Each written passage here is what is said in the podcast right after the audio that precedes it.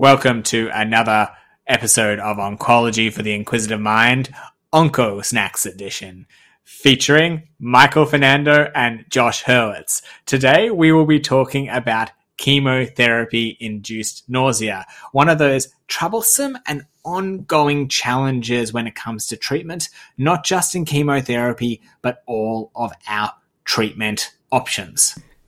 It is the stereotypical side effect of chemotherapy, isn't it, Josh? When people think chemotherapy, they think poison, but the reason they think poison is often this image, this very evocative image of chemotherapy causing nausea. I guess it's also important to note that it's not just chemotherapy, but it is something that is most associated with chemotherapy. And I think you're right. You've picked up that point, Michael. Most of the drugs and most of the classes of treatment we use cause some form of chemotherapy. I'm talking about eutyrosine kinase inhibitors, also about the antibody drug conjugates and a number of other sort of subclasses that we use. But evidently, chemotherapy is the uh, the poster child for this. It very much is. But why, Josh, I ask you, why is this the case? Why does chemotherapy cause so much nausea? The thing is, is that I think it affects our vomiting center. And that's probably the reason why. yes. I mean, so Josh, so Josh wasn't actually asking uh, why because he's got the script in front of him. yeah, well, look, it, it's all to do with the medulla oblongata. And while I'm not the one that's going to be talking about pathophysiology today, I will briefly introduce it. But the vomiting center is an integration of the peripheral and central inputs of our nervous system and our chemotherapy essentially impacts that. But Michael, why don't you go through it in a bit more detail for our lovely listeners? I will, Josh, with great enthusiasm. More enthusiasm than anyone has a right to be when talking about nausea. This makes me nauseous. Uh, was waiting for that one. Thank you. Um, so, as Josh said, the inputs from nausea come from both the peripheral and central nervous system. So, there are two main areas that can contribute to one sensation of nausea and therefore the impetus to vomit.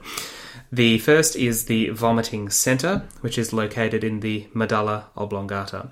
There is also the abdominal vagal afferent fibers that can be triggered by stimulation such as pharyngeal stimulation or gastric or duodenal distension. Um, and these feed back into the uh, vomiting center. But there, there is also the central emesis pathway, which comes from the brain, where the vomiting center receives direct cholinergic and histaminic, I think I'm pronouncing that right, histaminic input to induce vomiting in response to pain, vestibular symptoms, or emotional factors. So if you're going to break it down, there's the stomach vomiting, but also the brain vomiting. The stomach vomiting is after you eat something and you feel like you need to vomit. Uh, the brain pathway is when you are nervous about a big job interview or a date or a presentation and you feel like you need to vomit. And Michael, why do we care so much about these pathways and the pathophysiology? Well, like anything in oncology, Josh, I'm so glad you asked that. Knowing the pathway allows us to see how chemotherapy actually disrupts or stimulates that pathway and therefore allows us to identify targets with which our drugs can ameliorate the symptoms. So, how does chemotherapy actually cause nausea and vomiting? Well, they can activate neurotransmitter receptors to stimulate the vagal afferents, uh, and this normally is activated within 24 hours of chemotherapy. The abdominal pathway is normally activated by free radicals generated from chemotherapeutic agents. So this is the poison effect coming in, where they the chemotherapy damages perfectly good cells as well as cancer cells, generates free radicals which stimulate uh, enterochromaffin cells in the GI tract to release serotonin, and this leads to a bit of a cascade. And cascade is a word that will give any uh, medical student PTSD, but don't worry, this isn't the coagulation cascade. So, because serotonin subsequently stimulates the uh, abdominal afferent vagal fibers that we talked about before as part of the peripheral emesis pathway and activates the emetic response via the vomiting center. Chemotherapy drugs can also release substance P in both the central and peripheral nervous system, revolving in NK1, that's neurokinin 1, um, which, as you will see, is one of the uh, targeted uh, targets of our antiemetic agents, which results in NK1 mediated vomiting. That's a pretty good summary, Michael. And I think one thing to highlight is that not all chemotherapy agents are made equal, meaning not all of them have the same emetogenicity. Some have more, some have less. And we categorize it really by it's CINV, which stands for chemotherapy induced nausea and vomiting. And we classify it as minimal, low, moderate, and high. High is greater than 90%, minimal is less than 10%, and low and moderate are somewhere in between. And Josh, can you rattle off some examples of uh, high, moderate, low, and minimal chemotherapies to illustrate your point?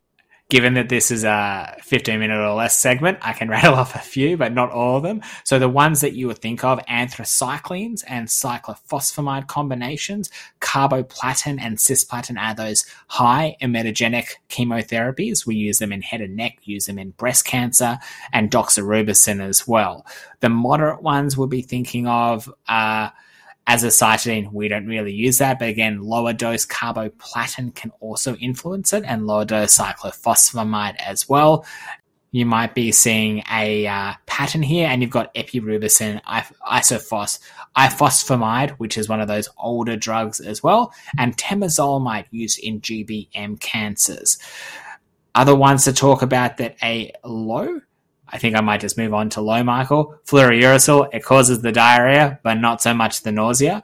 Etoposide, gemcitabine, mitomycin when it comes to, I guess, bladder, or the NIBs here. So those pesky TKIs uh, sit in the low emetogenicity, or which is 10 to 30%, and pazopanib and sunitinib and regorafenib and you know the, the, list goes on, right, Mikey? But essentially, those ones say lo- low, but again, I would say low to moderate uh, with some of those TKIs, and don't forget nab-paclitaxel. I'm going to stop, but you get the deal, right? the really intense ones are the cisplatins and the carboplatins and the anthracycline regimens that you need to worry your patients about, and I think everything else probably sits somewhere in between. That's very fair. And I think you've highlighted the most commonly used uh, agents that are the real troublemakers in terms of nausea and vomiting. That's it. And Mikey, do they all come on at the same time? Does every one of them cause acute, or are some of them more a little bit, I guess, slower in their uptake of nausea and vomiting? No, there can definitely be a delay in onset and I know Josh, you would have seen this. I've seen this a lot, uh, a number of times. How patients will say that they're okay for a day or two after chemotherapy, and then it comes along day three, day five, day seven for the first week. So by definition, delayed CINV, delayed chemotherapy induced nausea and vomiting, occurs 24 hours to 5 days after chemotherapy. And again, this is predominantly mediated by substance P binding to NK1 receptor. So, this is the central pathway. It occurs in uh, 20 to 50% of patients who have antiemetic prophylaxis with their chemotherapy. This is not to be confused with anticipatory um, CINV, which occurs even before chemotherapy has even started because patients have had bad uh, experiences with previous chemotherapy, so their body is almost preemptively trying to expel the toxins. And Josh, I guess there's a whole lot of agents that we can use for both prevention and management of chemotherapy. Let's be honest, for any of our listeners who have ever worked in day oncology, that's probably a good 30 to 50% of your job. So, as we sort of race to a conclusion on this 15 minute uh, episode, what are some of the strategies that we can impart to our listeners about tackling nausea and vomiting in the chemotherapy space? I think it's about tailoring the treatment to fit the patient because not all of our antiemetics are equal and not everyone responds to the same antiemetic. Would you agree? I would definitely. Okay, cool. We're on, we're on the same page. So I guess the, one of the first classes we can look at is the 5-HT3 receptor antagonists. These are the pesky serotonin uh, serotonin, which is in that pathway we spoke about, but it's an inhibitor. And there are quite a number of these that can that can inhibit it. So things we're thinking of uh, include ondansetron, uh, and granisetron. Um, would probably be the first generation, and then you've got some second generation ones as well, Michael. Mostly we would use ondansetron. I think that's probably pretty fair to say. But again, we often use, Michael, we often also very much use metoclopramide, which is actually an inhibitor of the D2 receptors um, and presynaptic excitatory 5-HT4 receptors. So I think it works on both serotonin and dopamine receptors. That's generally our baseline, I think, from our oral equivalent, and then we move on to the pure serotonin, which includes ondansetron as the second line. Things to think about: so Maxolon or metoclopramide does core is a prokinetic, so it helps your bowels move, while ondansetron is a constipatory drug, so you've got to warn your patients about that. That is a major issue frequently, particularly for people who need high doses of ondansetron or use multiple serotonin anti-serotonergic agents is constipation. So you've got to be really, uh, really aware of people getting constipated as a result of all of the agents we're giving them. That's exactly it. And you, when we talk about the serotonin inhibitors, with the second class, they also use sort of intravenous uh, inhibitors and things I'm going to mention now include palonosetron, uh, which is one that's used quite commonly in the chemo unit. It's given intravenously uh, to try and reduce the effects of um, chemo chemotherapy induced nausea and vomiting. Works very well. Does cause a heap of constipation, generally for about four days, and then it resolves. So your patients won't have any nausea or any diarrhea for the first four days of their treatment, and then it all comes on. Yes, and that is a that is a significant problem with um, with a lot of the prophylaxis, the anti-nausea prophylaxis that we give, because this is another thing. We do try our best to prevent the onset of nausea, but frequently what we really achieve is just a delay. So even though people get prophylaxis, and this is frequently with a combination of uh, anti-serotonergics with palonosetron, as well as a um, NK1 inhibitor such as netupitant. The combination brand name is Akynzeo, which most people will have used, that aims to block both the peripheral and central um, vomiting pathways. But frequently, in addition to constipation, all that achieves is a bit of a delay in patients' onset of nausea. Mikey, what are some of the other NK1 receptor antagonists you know of?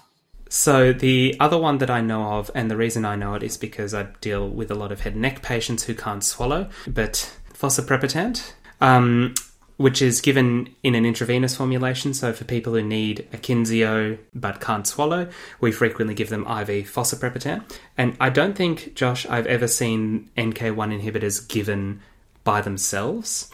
Usually, or almost always, they're given in combination with an anti-serotonergic to really give that double hit of uh, anti antiemetic activity. Yeah, I agree. I, I, don't think I've ever seen it individually. But don't worry, guys. You might be thinking, I've already gone through all these medications. My patient is still not tolerating. Let's talk about what else you can do. And the the elephant in the room, or I guess the, the big hitter, is steroids. Corticosteroids are your friend. Usually we don't use it, or we, we use it as kind of a a treatment schedule. So they might have it the day before treatment, the day of treatment, and the day after treatment. And while the exact antiemetic mechanism of action of corticosteroids is unknown, the hypothesis is that it directs action on the NTS and interacts with the serotonin and neurokinin receptors. So the theory is that it works on both these receptors, but it's not mostly proven. So if you've got ongoing issues with your existing antiemetic regimen, please look at steroids. Make sure you monitor their sugars, monitor them for weight gain and epigastric discomfort or hiccups. So pantoprazole is your friend or any PPI is your friend when giving longer courses of steroids. That's very important, Josh. And also, if you're using long courses of steroids, don't forget PJP prophylaxis. That's well. it, and high dose as well. High dose, yeah. There are guidelines on what the threshold of PJP prophylaxis is. Another antiemetic agent that we use more frequently than you might think is olanzapine. Josh, I don't know about you, but in my centre we actually use it as part of our protocol for patients receiving high dose cisplatin chemotherapy. So patients actually get Nocte olanzapine regardless of their previous emetic experience because it is a very potent anti dopaminergic and anti serotonergic agent. So it is a very strong antiemetic that can be used for acute, delayed, and breakthrough uh, chemotherapy induced nausea and vomiting. So that's something to keep in the back of your mind, particularly if you're doubling up on on different antiemetic types.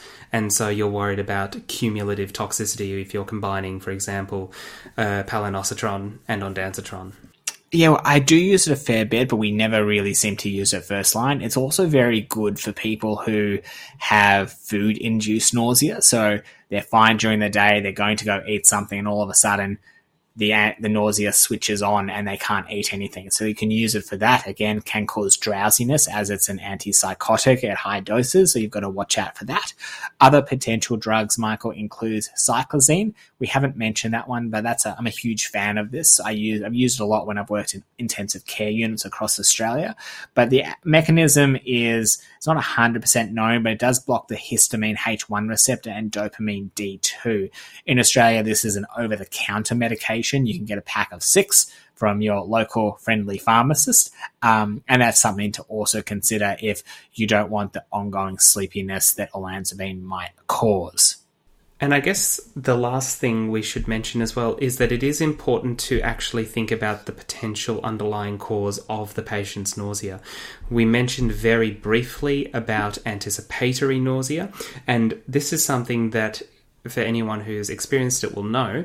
If it doesn't really matter how many antiemetic agents you throw at a case of anticipatory nausea, it's going to be very difficult to bring under control. So, anxiolytic agents such as benzodiazepines, lorazepam, diazepam, uh, can be very effective in patients with anticipatory nausea because it is trying to treat the underlying cause of that sensation, which is a patient's unconscious anxiety related to their treatment. So, if you are having problems with refractory nausea, have a think about actually when the nausea comes on in relation to their treatment. Because if it comes on before they've even had the uh, the needle put in for the infusion, or if they before they've even popped their tablet, consider anticipatory nausea and consider benzodiazepines as well.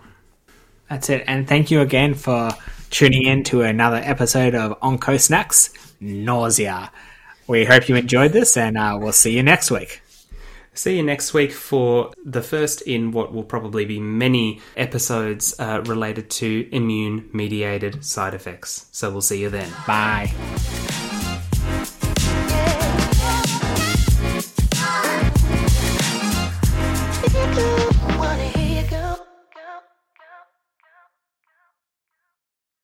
Thank you for listening to Oncology for the Inquisitive Mind.